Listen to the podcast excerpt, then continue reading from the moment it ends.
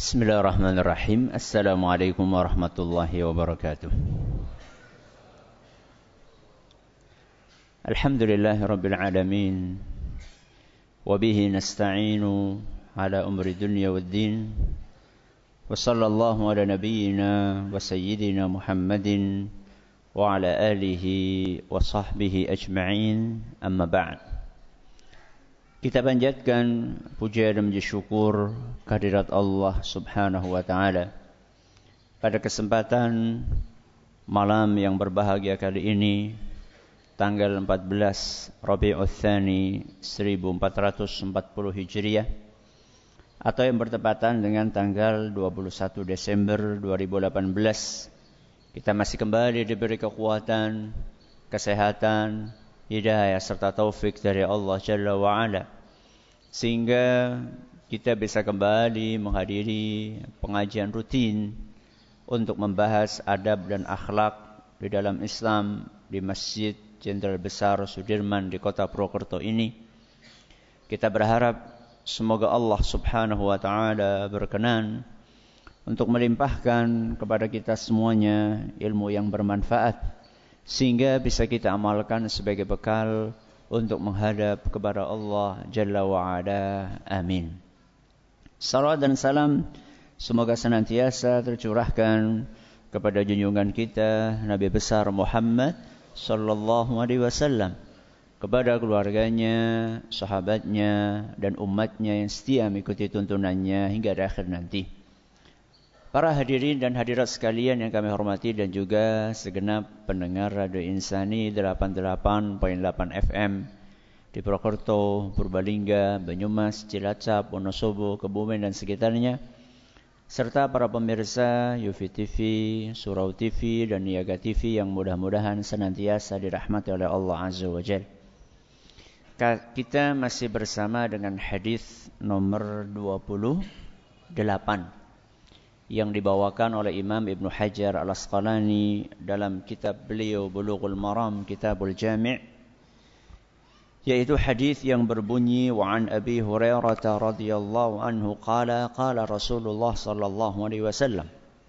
Dari sahabat Nabi SAW yaitu Abu Hurairah semoga Allah meridai beliau bahwasanya Rasulullah sallallahu alaihi wasallam bersabda man naffasa an mu'minin kurbatan min kurabid dunya الله anhu kurbatan min kurabi يوم qiyamah min kurabi يوم qiyamah.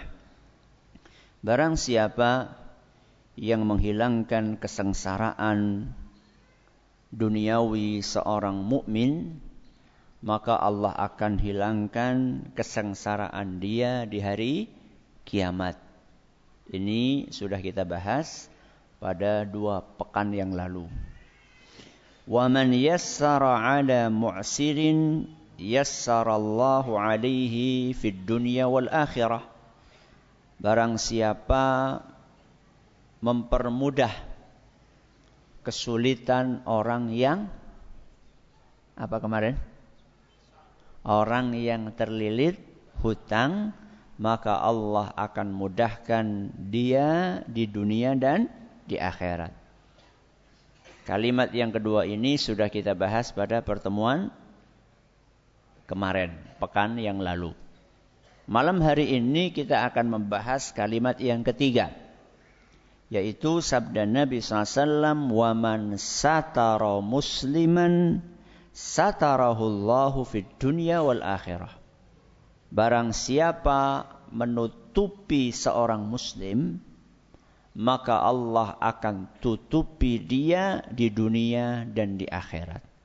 Ini yang akan kita bahas pada malam hari ini.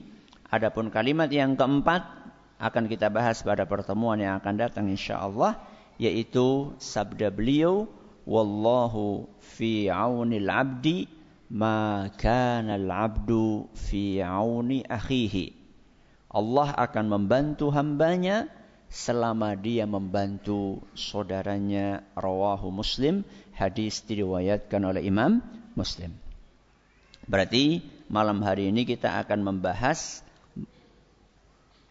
kalimat yang keberapa yang ketiga. Barang siapa menutupi seorang muslim. Apa maksudnya? Menutupi seorang muslim. Dijelaskan dalam hadis yang lain, maksudnya adalah menutupi aurat seorang muslim. Apa maksudnya? Menutupi aurat seorang muslim. Sebagaimana yang disebutkan dalam hadis yang diriwayatkan oleh Imam Ibnu Majah dan dinyatakan sahih oleh Syekh Al-Albani, Nabi SAW bersabda, bersabda man satara aurata akhihil muslim. Barang siapa menutupi aurat saudaranya sesama muslim. Kalau hadis yang kita kaji itu kan menutupi seorang muslim. Di sini secara tegas disebutkan menutupi aurat. Satarallahu auratahu yaumal qiyamah. Maka Allah akan tutupi auratnya pada hari kiamat. Berarti maksud dari menutupi seorang muslim itu menutupi auratnya. Aurat itu ada dua. Ada aurat fisik dan ada aurat non fisik. Ada aurat fisik, ada aurat non fisik. Aurat fisik seperti apa? Kalau laki-laki, kalau laki-laki dari pusar sampai lutut itu namanya aurat. Kalau perempuan menurut banyak ulama seluruh tubuhnya aurat. Sebagian ulama mengecualikan muka dan telapak tangannya. Itu aurat. Itu namanya aurat fisik. Kalau aurat non fisik apa? Aib, dosa, kesalahan. Itu juga aurat. Aurat itu kan sesuatu yang orang itu akan malu kalau kelihatan itu aurat. Sesuatu yang orang itu akan malu kalau kelihatan. Seseorang malu kalau kelihatan. Tentunya seseorang yang masih sehat. Seseorang yang masih sehat. Orang yang sehat kalau kelihatan auratnya malu. Kalau yang sudah tidak sehat, tidak malu. Malah bangga. Betul? Ada nggak orang yang auratnya terbuka malah bangga? Bah, malah diupload. Malah diupload. Ini maksudnya adalah orang yang masih se sehat. Loh Ustaz nggak pernah masuk rumah sakit jiwa Ustaz. Sehat apanya? sehat mentalnya, sehat keimanannya, ya, itu maksudnya. Barang siapa menutupi aurat seorang muslim. Aurat itu ada dua. Aurat apa tadi? Fisik dan aurat non fisik. Aurat fisik adalah kalau laki-laki dari pusar sampai lutut. Kalau perempuan seluruh anggota tubuh menurut banyak ulama dan menurut sebagian ulama kecuali muka dan telapak tangan. Barang siapa menutupi aurat sesama muslim. Itu aurat fisik. Aurat non fisik tadi apa? Dosa, kesalahan, aib. Ini juga aurat. Karena kalau kita melakukan kesalahan, melakukan dosa, malu nggak kalau ketahuan? Malu. Lagi-lagi yang masih se sehat. Ada orang berbuat maksiat malah di depan umum. Ini berarti nggak nggak sehat. Ada nggak orang berbuat maksiat di depan umum? Baik. Lah joget di depan panggung. Panggung itu umum apa khusus? Panggung ya umum. Ya. Dengan pakaian seadanya. Kelambi urung dadi. Ya. Ya termasuk orang yang hadir di situ yang membiarkan bahkan ikut joget lah repot walaupun pakaiannya lengkap tapi ikut joget joget di situ kan repot ya. jadi barang siapa menutupi aurat sesama muslim aurat ada fisik ada non fisik Kita akan kaji. Seperti apakah menutupi aurat fisik dan seperti apakah menutupi aurat non fisik. Kita bahas dulu menutupi aurat fisik. Menutupi aurat fisik itu maksudnya ketika kita melihat teman kita, saudara kita sesama muslim tidak punya baju, maka kita kasih baju. Atau dia sudah punya baju tapi dia tidak sadar kalau bajunya tersingkap atau bolong. Ya. Ada sebagian orang kalau lihat temannya celananya bolong malah ih malah bisik-bisik. Ada pemandangan gratis. Enggak boleh. Atau misalnya temannya lupa habis dari kamar mandi enggak apa namanya nih? Sleting. Ya malah diketawain. Ya. Ketika dia maju ke, ke depan, ya mau nulis papan tulis, begitu menghadap langsung, hei keton, gak boleh. Ya. Atau seorang muslimah melihat muslimah yang lain, ya auratnya tersingkap ketika naik motor misalnya, dan dia tidak sadar. Kan kadang-kadang ada muslimah naik motor, duduknya mungkin seperti laki-laki ya karena capek ya perjalanan jauh misalnya nggak duduk nyamping. Nah dia ketika naik itu tersingkaplah betisnya misalnya. Maka seorang muslim wajib, seorang muslimah wajib untuk mengingatkan saudarinya tersebut agar menutup auratnya. Jadi menutup aurat fisik itu dengan berbagi pakaian buat mereka yang tidak punya atau dengan mengingatkan orang yang sudah berpakaian tapi auratnya tersingkap. Rasulullah Shallallahu Alaihi Wasallam bersabda dalam sebuah hadis yang diriwayatkan oleh Imam Abu Dawud dan isnadnya dinyatakan hasan oleh Al Arnaud ayyuma muslimin kasa musliman thauban ala uriyin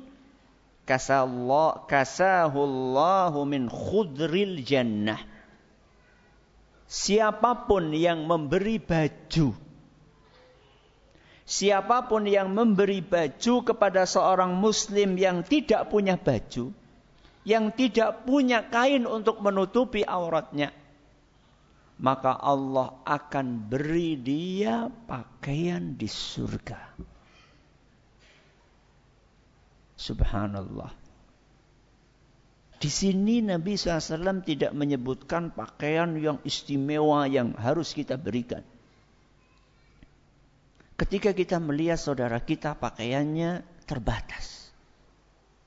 Atau dia terkena bencana alam sehingga dia kehilangan seluruh pakaiannya. Kemudian di rumah kita numpuk pakaian. Maka seandainya kita berikan pakaian-pakaian tersebut kepada orang yang sedang tertindas. Bahkan harus mencopot bajunya dipaksa oleh orang-orang yang tidak percaya Tuhan. Yaitu orang-orang komunis. Ya seorang muslimah diharuskan untuk mencopot jilbabnya. Ketika kita punya kemampuan untuk membantu mereka dengan apa yang bisa kita lakukan. Maka Nabi SAW menjanjikan kita akan dikasih pakaian di surga. Ya. Padahal mungkin pakaian yang kita berikan kepada orang tersebut adalah pakaian yang sudah tidak kita pakai di rumah kita yang cuma numpuk menu-menui lemari. Ya. Kita berikan kepada orang-orang yang membutuhkannya. Nabi SAW janjikan akan dikasih pakaian di surga. Berarti masuk surga enggak? Ya gimana dikasih baju di surga masa enggak masuk surga? Ya masuk surga. Ya.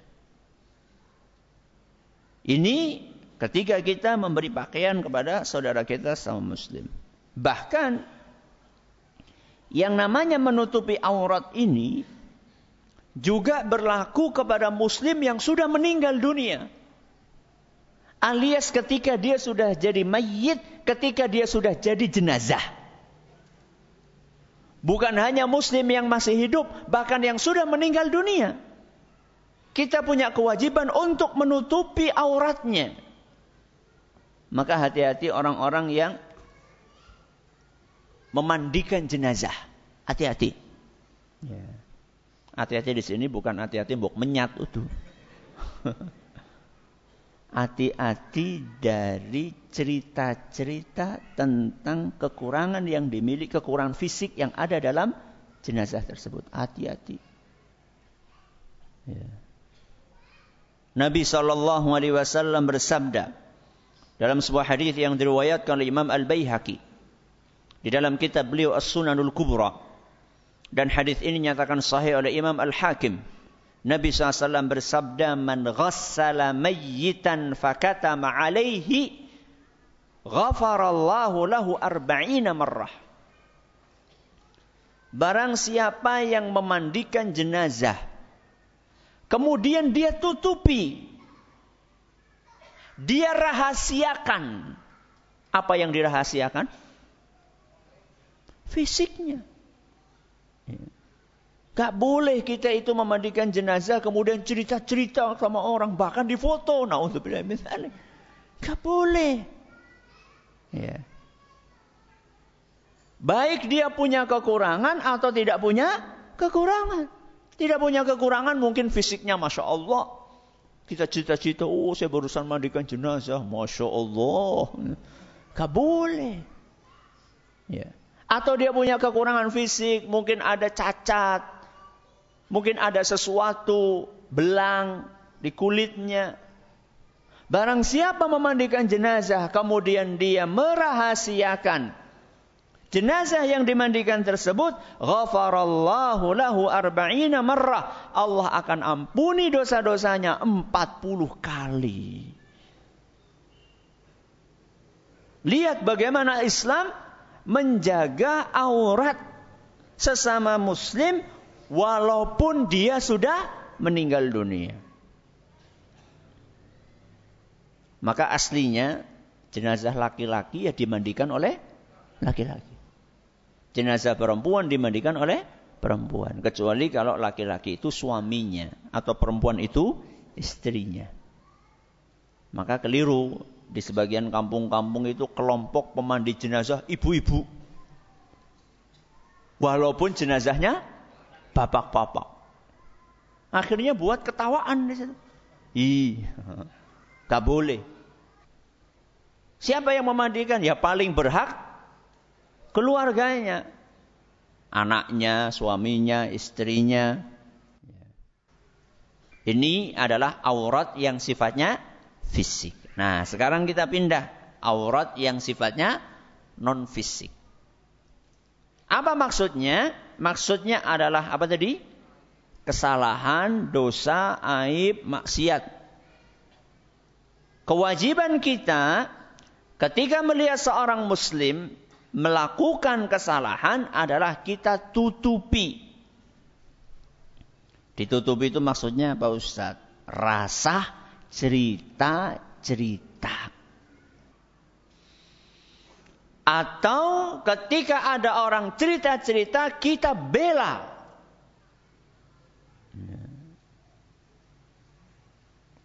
Alias ketika ada orang ngerasani, menggunjing saudara kita muslim ini yang punya kesalahan, maka bagian dari menutup auratnya, kita bela saudara kita dan kita cegah teman kita yang sedang membicarakan aib saudara kita ini, kita cegah untuk melanjutkan. Jangan lanjutkan. Nah ini biasanya kalau orang Jawa gue, orang kepenak. Hmm, lagi asik-asik ngobrol malah di, eh ngerasani ya, ngerasani ya. Akhirnya malah dia ikut nimbrung di situ. Minimal, minimal. Kalau jenengan tidak bisa nyetop, minimal pergi kalau memang tidak bisa, nyetop. Syukur-syukur bisa nyetop. Nyetop itu ya bisa langsung di-cut atau bisa dibelokkan. Dibelokkan tuh gimana? Mengangkat tema lain. Ya, mengangkat tema lain. Misalnya ini lagi ngomongin aib tetangga. Nun sewu niki biasanya ibu-ibu niki biasanya. Ya orang kok ibu-ibu tok. Bapak ya iya, cuman seringnya ibu ibu-ibu. Kalau lagi belanja itu ngerumpi ngomongin aibnya tetangga. Nah, kalau kita datang ke situ kita sudah tahu itu nggak boleh. Bisa kita stop, oh ibu-ibu lagi pada ngapa sih? Ya. Kok ngunjing saudaranya? Atau kita belokkan. Eh, Lombok regane pira mau? Tahu-tahu langsung di di dipindahkan tema pembicaraannya. Atau kalau misalnya nggak mempan, wis ditakoni rega Lombok, rega Brambang, rega tetep balik ngono, lunga, pergi, tinggalkan. Ya. Karena kalau misalnya kita di situ, Kemudian Allah turunkan azab, bisa-bisa kita kena. Ya. Jadi aurat non fisik maksudnya lah dosa dan maksiat kita tutupi caranya adalah dengan tidak kita cerita-ceritakan atau ketika kita melihat ada saudara kita sedang dibicarakan aibnya maka kita cegah. Kita halangi dari perbuatan yang tidak baik tersebut. Apakah ini berlaku kepada seluruh pelaku dosa? Berlaku atau tidak? Berlaku. Penjahat, pencoleng, perampok, koruptor. Berlaku? Nah, anak koruptor. Aja lapor-lapor. Terus akan baik. Apakah seperti itu? Tidak. Para ulama menjelaskan hadis ini diterapkan kepada orang yang baik-baik. Orang yang baik-baik. Loh, orang baik-baik kok berbuat dosa, Ustaz? Iya, orang baik-baik berbuat dosa. Namanya juga manusia. Ya. Misalnya nih, kita nih ngaji nih. Nah, mudah-mudahan kita orang baik-baik ya. ya, gelem ngaji.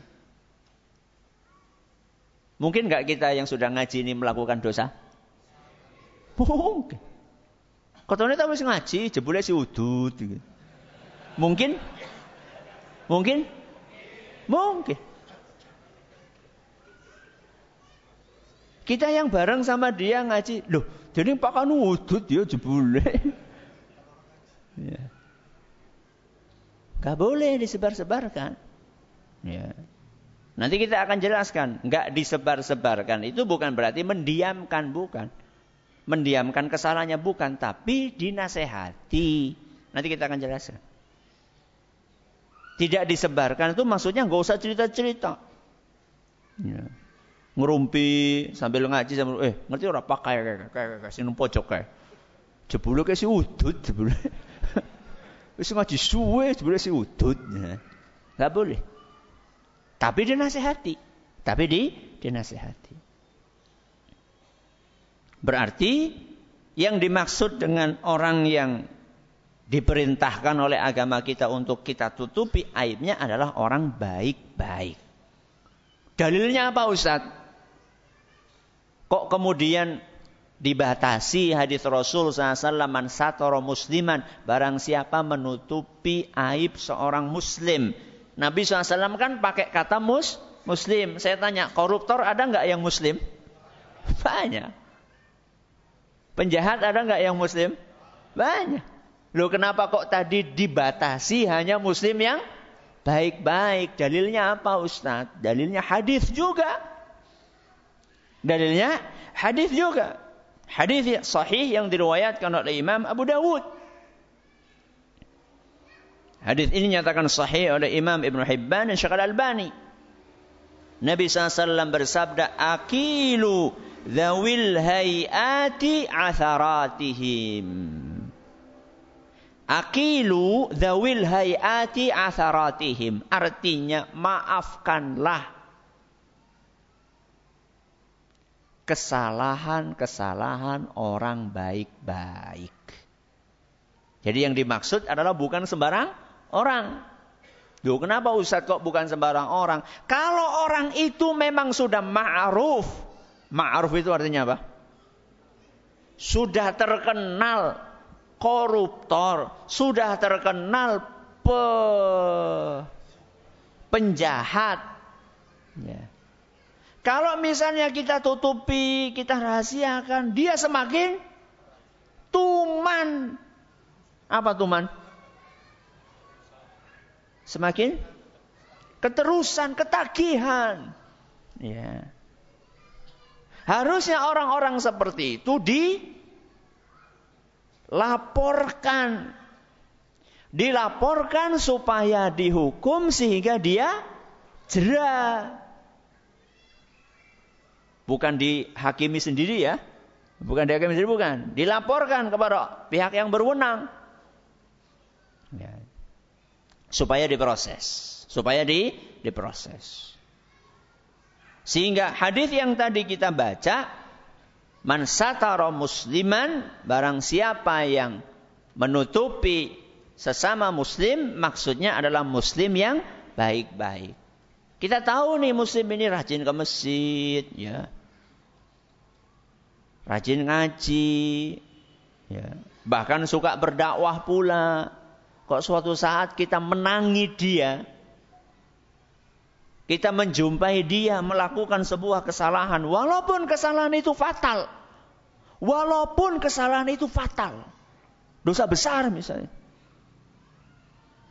Padahal aslinya dia orang baik-baik, maka Islam mengajarkan kita untuk menutupi. Menutupi maksudnya tadi tidak menceritakan apa yang kita saksikan tersebut kepada orang banyak. Atau gembosi loh Ustaz Jarkoni. Ketone ta Masya Allah duduk ngasih pengajian jebule aku ingin weruh weruh aku gandengan boncengan ya. padahal jebule bonceng budene ya yang dia tidak tahu kalau itu budenya. Sekalipun yang dibonceng itu adalah wanita yang bukan apa-apanya. Kalau ini orang aslinya baik, maka tutupi. Kalau tidak kita tutupi, kita sebar-sebarkan. Bisa jadi perbuatan kita tersebut malah masuk dalam kategori menyukseskan proyeknya setan. Apa? Mensukseskan proyeknya setan. Oh, ingane setan dua tim ses. Ya.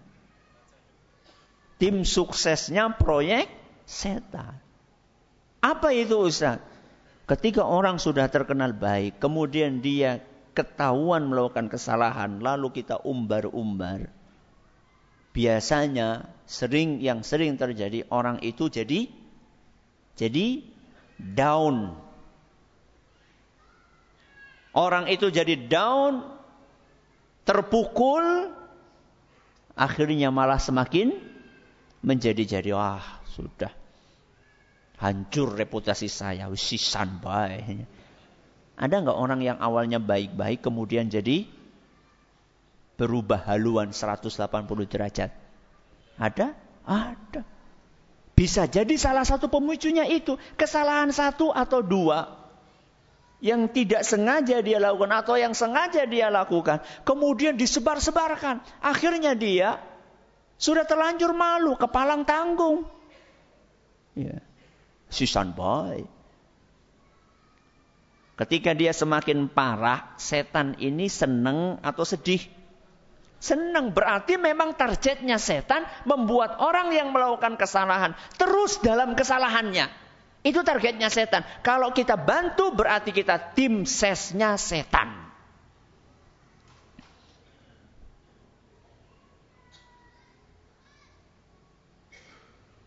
Oh berarti kita biarkan. Bukan, tadi kan kita sampaikan. Ditutupi tapi dinasehati.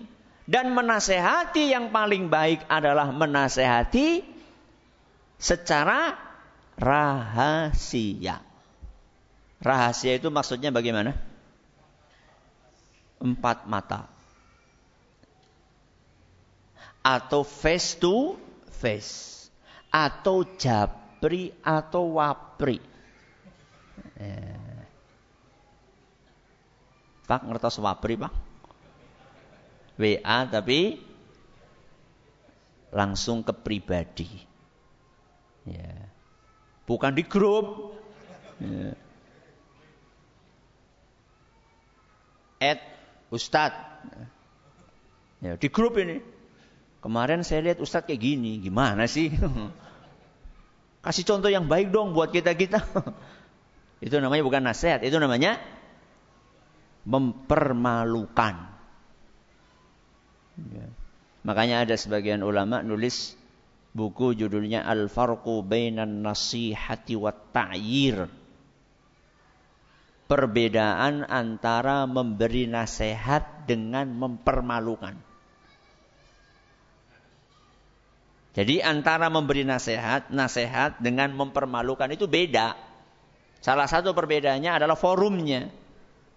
Kalau nasihat memang betul-betul tujuannya nasihat dan kesalahan itu tidak tersebar, maka japri langsung kepada orangnya, sampaikan nasihat kepada orangnya. Ini ada sebagian orang punya penyakit gak berani untuk ngomong face to face. Wanine main belakang. Ini penyakit ini. Ya. Kalau ketemu mesam, mesem, ya. Begitu sampai ke belakang, menusuk dari belakang. Ini penyakit ini. Sampaikan langsung. Wah saya nggak berani Ustadz kalau langsung face to face. Japri, japri. Orang paham japri? Ya. Japri, japri. SMS saja. Wah nomor saya ketahuan. Lu terus kenapa kalau ketahuan? Takut ketahuan. Beli nomor baru. Ya. Setelah itu buang. Nasihat kok. Yang penting bahasanya baik, santun, sopan. Ya. Maaf Ustadz, kemarin saya melihat Ustadz seperti ini. Kenapa Ustadz? Mungkin Ustadz punya alasan. Jadi ada bentuk klarifikasi, tabayun, tanya. Kalau oh iya maaf saya memang salah. Dan kadang-kadang ada sesuatu yang kita anggap salah ternyata tidak salah karena keterbatasan ilmu kita. Ada perbuatan-perbuatan yang kita pikir salah ternyata tidak salah. Ya. Ilmu ilmu kita saja yang belum sampai, oh ternyata ada dalilnya. Ya. Loh, Ustadz masuk ke masjid kok langsung duduk? Katanya suruh tahiyatul masjid. Oh ternyata ustadznya baca hadis. Kalau sudah menjelang maghrib, sudah mepet dengan maghrib, itu ada hadis yang ancamannya lebih keras untuk sholat. Karena pada saat itu orang-orang penyembah setan atau penyembah matahari sedang melakukan ibadah sehingga khawatirnya kalau kita sholat di saat itu akan menyerupai peribadatan mereka. Ada sebagian ulama berdalil dengan hadis tersebut. Maka ketika lu kemarin katanya ustadznya ngajarin masuk masjid suruh tahiyatul masjid. Lah ini kok masuk masjid langsung duduk. Jangan dipendem, tanya. Orang ngerti gue takon. Mungkin ada ilmu yang belum kita ketahui. Bahkan memang banyak ilmu yang belum kita ketahui. Kita ulangi menutup seorang muslim maksudnya menutup apa? Auratnya. Aurat itu ada dua, fisik dan non fisik. Fisik itu laki-laki, tadi sudah kita jelaskan perempuan, caranya menutup aurat dengan berbagi pakaian atau ketika tersingkap kita ingatkan, termasuk orang Islam yang sudah meninggal dunia. Ini aurat fi fisik. Aurat non fisik apa tadi? dosa, aib, kesalahan. Cara menutupnya adalah dengan tidak kita bicarakan, tidak kita sebarkan. Kalau ada orang membicarakan, kita cegah. Apakah ini berlaku kepada seluruh manusia? Bukan. Muslim yang baik-baik saja. Barang siapa yang melakukan itu, maka dijanjikan oleh Nabi sallallahu alaihi wasallam satarahullahu fid dunya wal akhirah. Allah akan tutupi aurat dia di dunia dan di akhirat. Apa maksudnya? Kita bicarakan dulu aurat di di dunia. Maksudnya Allah akan jaga aurat fisiknya supaya tidak tersingkap. Dan juga Allah jaga dia dari aurat non fisik. Apa tadi non fisik? Dosa kesalahan. Allah jaga dia supaya tidak terjerumus kepada dosa dan kesalahan. Subhanallah. Makanya kan salah satu doa istiftah. Allahumma ba'id baini wa baina khotoyaya kama ba'atta bainal masyriqi wal maghrib. Ya Allah jauhkanlah aku dengan dosa-dosa seperti engkau jauhkan antara ujung timur sampai ujung barat. Allah akan jaga kita. Dibikin oleh Allah subhanahu wa ta'ala ada perbuatan dosa yang di depan mata Allah berusaha untuk hindarkan kita. Kadang-kadang kita itu nyopir ya. Penginnya lewat jalan A. Mungkin karena sedang asyik dengerin radio insani. Akhirnya beloknya ke jalan B. Sama sebenarnya akan mencapai kepada tujuan.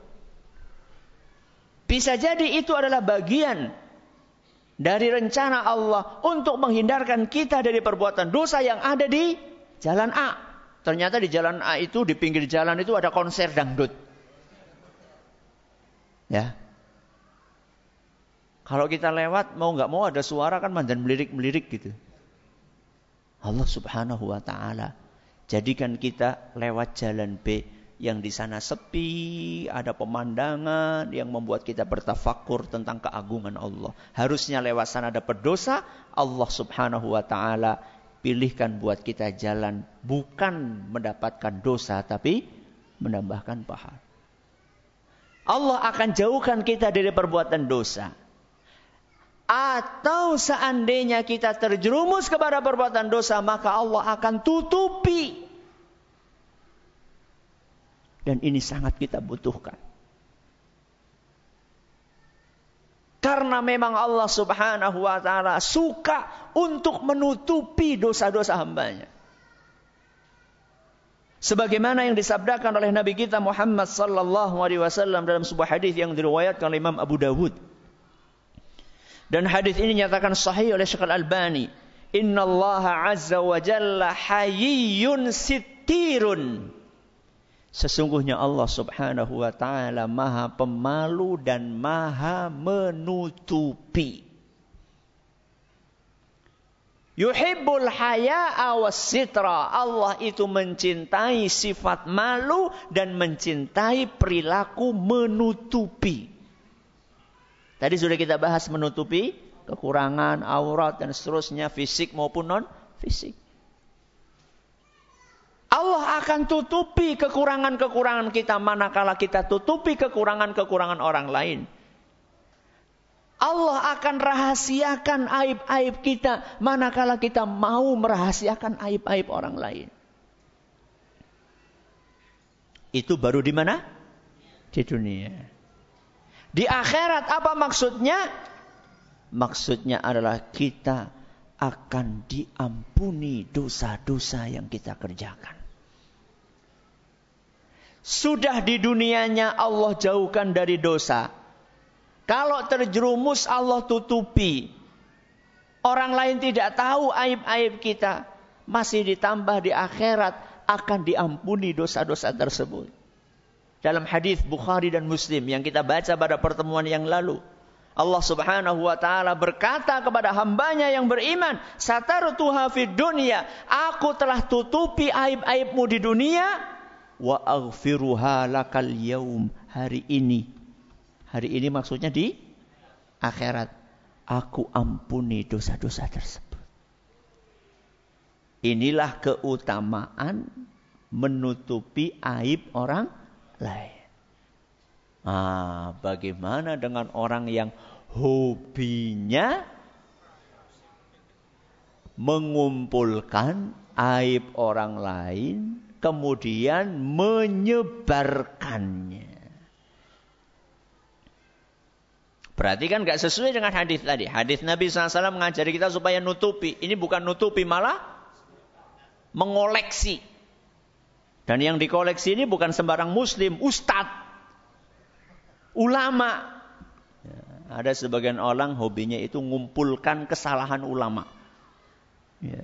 Setelah dikumpulkan, kemudian di share sebanyak-banyaknya, diviralkan. Ya. Na'udzubillahi min dzalik. Kira-kira orang-orang yang punya hobi seperti itu punya kesalahan, punya aib atau tidak? Punya. Kemungkinan besar punya karena dia manu manusia. Hadis yang sering kita baca yang diriwayatkan oleh Imam At-Tirmidzi dan Syekh Al-Albani menyatakan hadis ini hasan sahih. Nabi sallallahu alaihi wasallam berpesan wala tatabba'u auratihim. Jangan kalian suka mencari-cari kesalahan sesama muslim. Sesama muslim saja nggak boleh apalagi ustadz apalagi ulama. Ya Fa innahu man tatabba'a awrata akhihi al-muslim tatabba'a. Barang siapa yang punya hobi mencari-cari kesalahan sesama muslim, maka Allah akan cari-cari kesalahan dia. Allah kok mencari-cari? Allah perlu nggak mencari-cari? Tidak perlu. Kenapa kok di sini redaksinya Allah mencari-cari? Untuk menggambarkan bahwa akibat yang akan dia dapatkan lebih parah dibandingkan perbuatan yang dia lakukan. Kalau kita manusia yang mencari-cari kesalahan orang lain, tidak semua kesalahan bisa kita temukan. Karena keterbatasan ilmu kita. Tapi kalau Allah yang nyari, habis semuanya akan dibongkar oleh Allah Subhanahu wa taala. Silakan. Azan dulu. Alhamdulillahirabbil alamin wassalatu wassalamu ala nabiyina Muhammadin wa ala alihi wa sahbihi ajma'in amma ba'd. Jadi maksud dari Allah cari-cari kesalahan dia itu adalah Allah akan bongkar. Ya. Sehingga kelanjutan hadisnya wa man tatabba'a wa man tatabba'a Allahu awratahu yafdahhu walau kana fi jawfi rahlih. Barang siapa yang dicari-cari kesalahan oleh Allah, maka Allah akan bongkar kesalahan yang dia lakukan walaupun dia lakukan di kamar yang paling privasi yang ada di rumahnya. Jadi bukan di sini dikatakan jauh fi rahlihi. Walaupun kesalahan itu dilakukan bukan di dalam rumah, tapi di kamar yang paling dalam di rumah. Itu Allah akan bongkar. Makanya sebagian ulama salaf mengatakan, Adraktu qawman lam yakun lahum uyubun. Fadhakaru uyuban nas, fadhakaran nasu uyubahum kami menjumpai, menemukan orang yang aslinya dia ini nggak banyak kesalahannya, minim kesalahan. Tapi dia ini suka ngomongin kesalahan orang lain. Maka apa akibatnya? Orang-orang pun ngomongin kesalahan orang tersebut. Sebaliknya kata beliau, Wa adraktu qauman kanat lahum uyuban fakaffu an uyubin nasi fanusiyat uyubuhum. Dan aku melihat ada sebagian orang yang banyak melakukan kesalahan. Akan tetapi orang ini tidak pernah ngobrolin kesalahan orang lain. Ternyata aku perhatikan orang ini kesalahannya dilupakan sama orang lain. Gak pernah lagi orang lain ngobrolin kesalahan dia. Padahal kesalahannya banyak. Maka jadilah orang yang suka untuk menutupi kekurangan orang lain.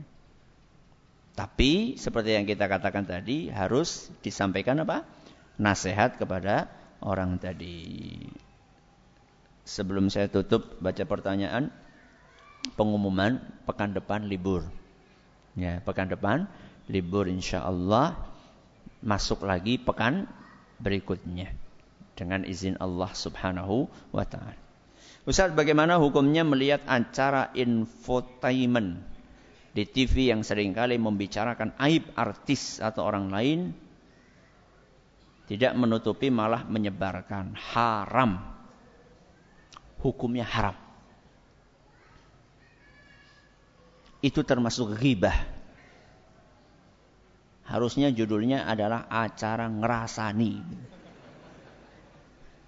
ya dalilnya firman Allah Subhanahu wa taala dalam surat Al-Mu'minun ayat 3. Allah berfirman, "Walladzina hum 'anil lagwi mu'ridun." Orang yang beriman itu mengabaikan perkataan-perkataan yang negatif. Alias tidak menyimak, tidak mendengarkan perkataan-perkataan jelek. Salah satunya adalah ghibah. Ghibah itu apa? Tadi itu.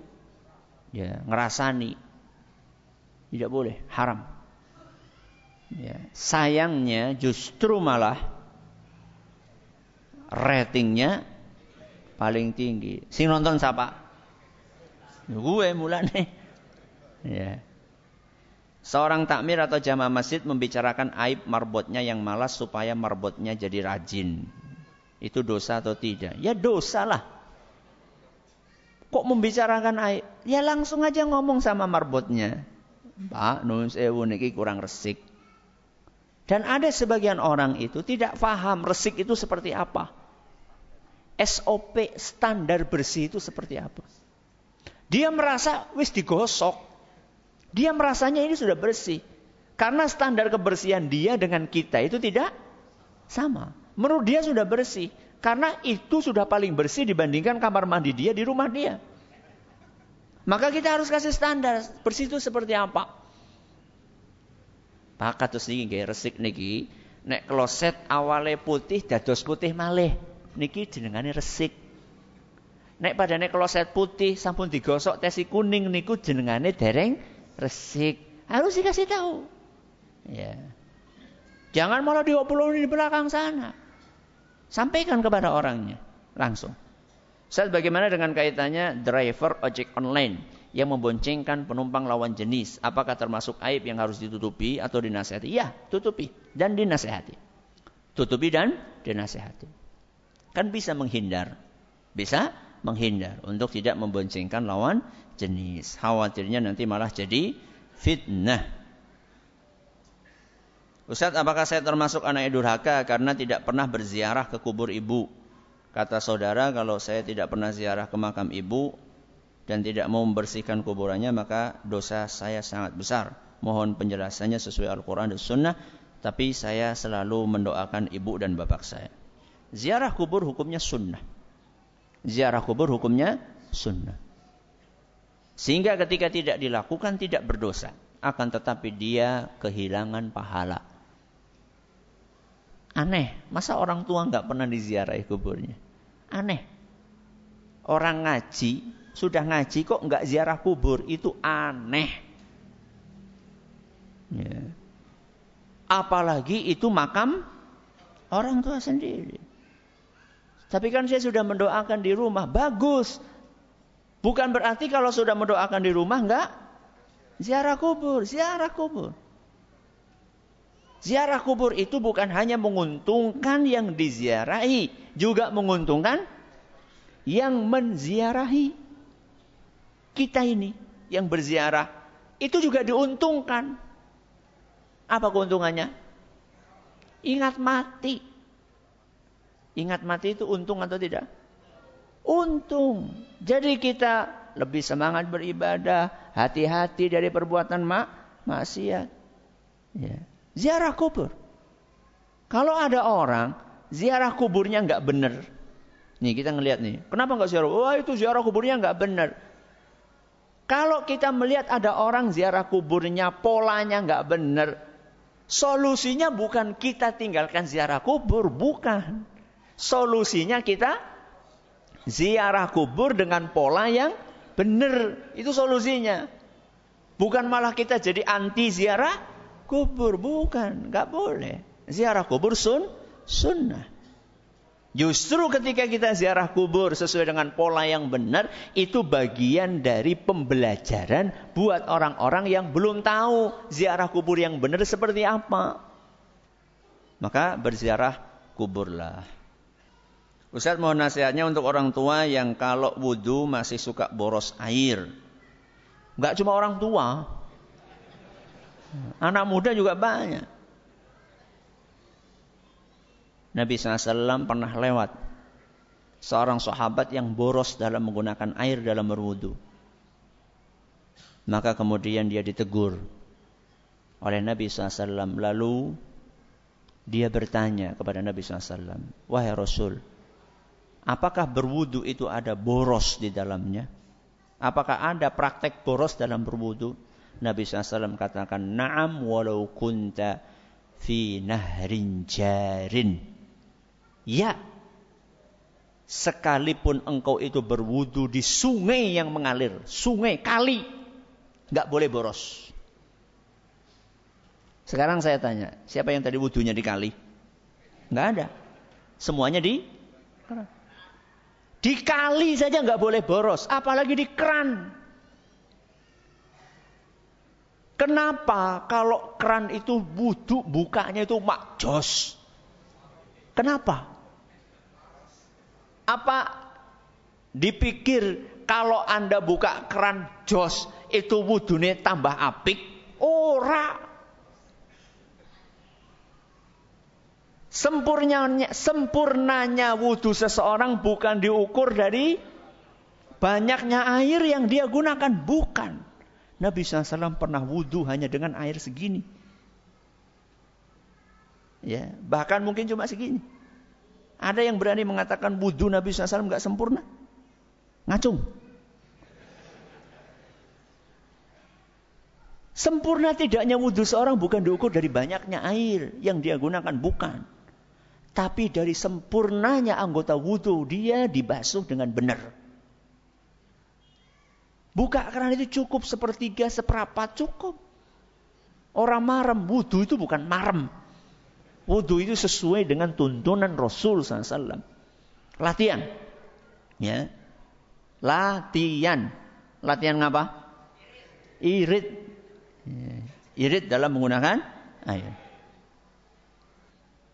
Bagaimana hukum memposting kesalahan ulama yang menyimpang agar umat tidak terperdaya oleh ulama tersebut? Ulama itu kan ada ulama ahlus sunnah, ada yang bukan. Ya. Ulama ahlus sunnah yang membela agama dengan benar. Sekalipun dia punya kesalahan, maka kesalahannya ini tertutupi dengan apa? Jasa-jasanya. Jadi nggak baik kita ngomongin tentang ulama. Ahlus sunnah wal jamaah walaupun dia punya kesalahan. Tapi ada orang, dia tidak menyebarkan sunnah, dia menyebarkan bid'ah, menyebarkan kesyirikan walaupun dianggap sebagai u, ulama.